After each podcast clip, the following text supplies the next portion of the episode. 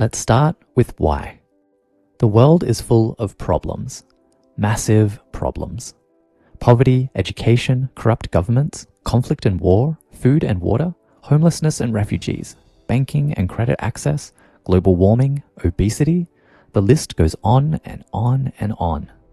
The people who are crazy enough to think they can change the world are the ones who do. But you can't just think different. Massive thoughts must be followed by massive actions. First, you need to think 10x.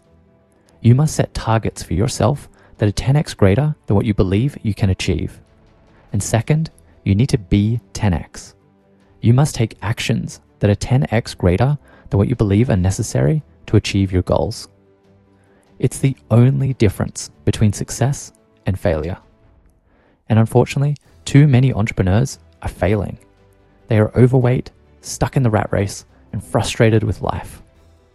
The world's most valuable resource is its untapped supply of human potential. These entrepreneurs know that they can change the world, and we believe them.